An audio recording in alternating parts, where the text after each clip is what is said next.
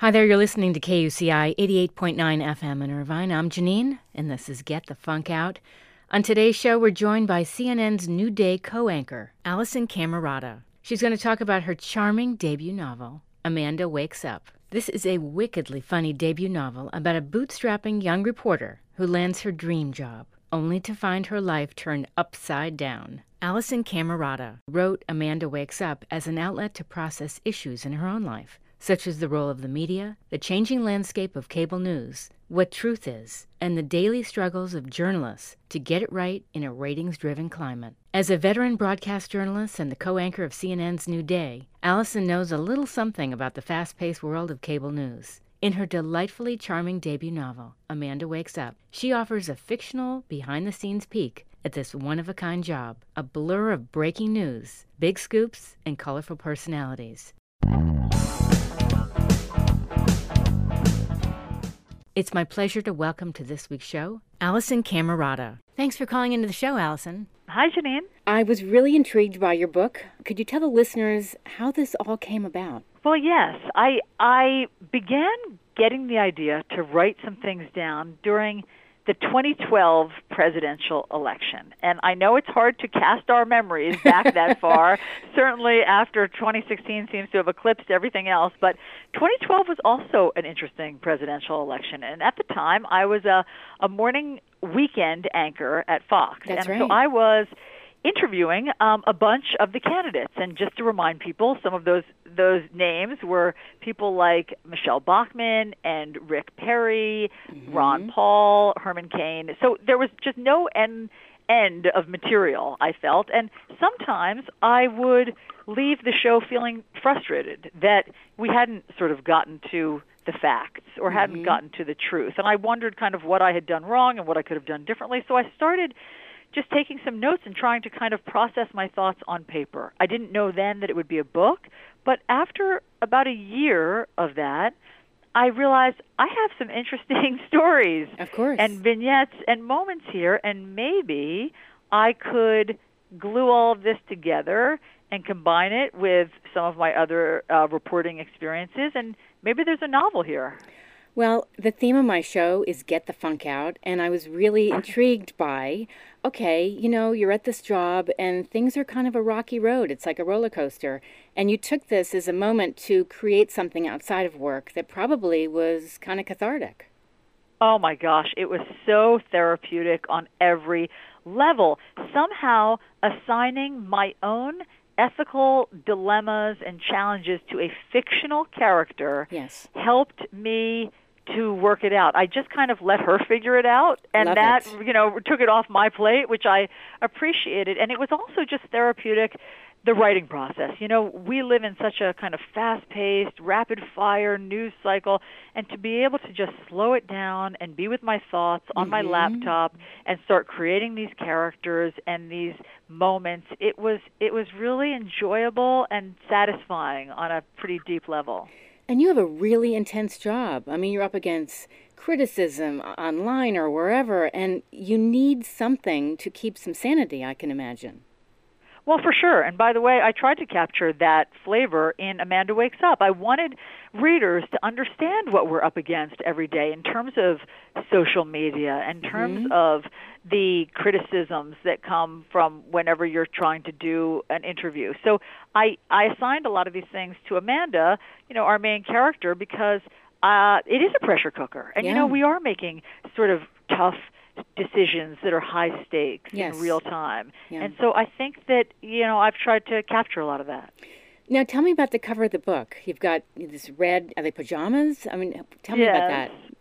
Okay, so these are red pajamas on the cover of the book, and from the second that the publisher, Viking, sent me the first option Mhm. for a cover. I mean, I figured I don't know how this works. This is my first book. I guess I'll have to go through 10 of these designs to get it right. They sent it to me and I pulled it up on my email and I said, ah, "That's it." That's it. because it just got it right immediately. You know, she Amanda has an awakening, literally and figuratively. She wakes up at 3 a.m. every day, and she also has an awakening during the course of the book in terms of what real news is and what valuable journalism is and what she's willing to sacrifice for success and what she's not willing to sacrifice. In that way, I think it's a sort of universal story of, you know, what do you do when your convictions don't necessarily dovetail with your bosses at work? Sure. And so the pajamas is an actual scene in the book where she has to go outside and do man on the street interviews in pajamas. and it just all seemed to dovetail perfectly with the message that I was trying to send on the cover of the book. Love it. Sounds like one of those awful nightmares, like you're in your pajamas or you're half naked It and you're is. interviewing somebody. Unbelievable. Did you always dream of being a journalist? Yes. You I always dreamed of being a TV reporter. I I remember the moment that I figured it out. I was about 15 years old. I was watching TV uh, uh, after high school one day, and a light bulb went off because I was watching Phil Donahue on his show run around with a microphone and his live studio audience and he was asking questions and he was telling the story of whatever newsmaker he had on and I, I literally like sat up on the sofa and said, Wait, is that a job? Really? And so yeah, and so from that moment on I just uh set you know, set my path Mhm. towards that. And I'm really, really grateful that I had that foresight and instinct at 15 because it has been just such a rewarding career path. It sounds like a really interesting journey about, you know, how you became a broadcast journalist, but I'm sure it's filled, as we said earlier, with, you know, some really tough rocky times. I mean, how do you how do you stay sane? Do you work out? Do you watch what you eat? Do you do everything? Obviously, you're right. Well, the book helped. I mean, the book Yeah. really, really, I wouldn't have known that. You know, it's an mm-hmm. arduous task to Oh, write yeah. a book. It's really painstaking. So, like, who needs that? You know, who needs an added, like, deadline and I know. responsibility? But I, it, it turned out not to be that for me. It Good. turned out to just be a little oasis of peace and quiet, you know, where I could, again, just be alone with my thoughts. So that was really helpful. Um, because look, as you'll see in the book, there is a real breathless quality to our jobs, and I think that you can live it and feel it through Amanda because every minute is sort of racing from deadline to deadline and making sure that you're not a second late, and you know having to be up against these hard commercial breaks and all of that stuff that I do. Amanda certainly feels the need to kind of dial it back at some point, and I I do too. I mean, I spend a lot of time, whenever I can, sort of lying still on a sofa, staring straight ahead to just kind of regroup. You have to. You really have to. Now, did your colleagues know as you were writing this, or did you keep Amanda a secret? I kept Amanda a secret, not because, you know, the content was like highly flammable or Sure. something, but because I just didn't know that I was going to be able to pull it off. Mhm. And so I just really didn't know until I wrote the last word and, you know, hit send to my editor that I was actually going to be able to do it. So I liked the process and I liked the exercise, but I never had that much confidence that it was actually going to become a book or a published book. So I didn't feel the need to kind of talk about it beforehand.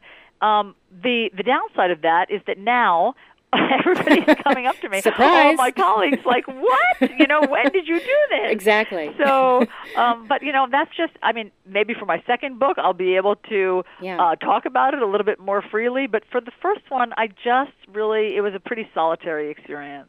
Uh, except the second book, people will be like, "Are you writing about me? Is that me in your book? Is that my character? Can you imagine?" that that is, I yes, I I hope that people are not now living in fear that I'm constantly taking notes around them. Too funny. I know we have to wrap, but where can people find out more about you? Well, they can go to AlisynCamerota.com and they can buy the book uh, there. Mhm. Um, and they can tune in to New Day every morning on CNN, 6 to 9 a.m. Eastern. I love the chemistry between the two of you. Always been a big Thank fan. Thank you. Absolutely. Thanks. I'm really appreciative of that. And you are on Twitter. Uh, Janine, I broke up with Twitter. Oh, so I thought need to give you that news flash. Yeah. I, I wrote Twitter a Dear John letter and broke up with Twitter because I was sort of tired of all of the vitriol and all of the you know sense. personal attacks and stuff. So uh, so yeah, I've been off it for probably a couple of weeks and it has been liberating. Probably feels good. It does. You know, it does. Gets a little ugly out there. Ay, ay, ay. yeah, I mean, and look, you know, there there are obviously really good people uh, on social media, and I'd say even the majority of people are really good people.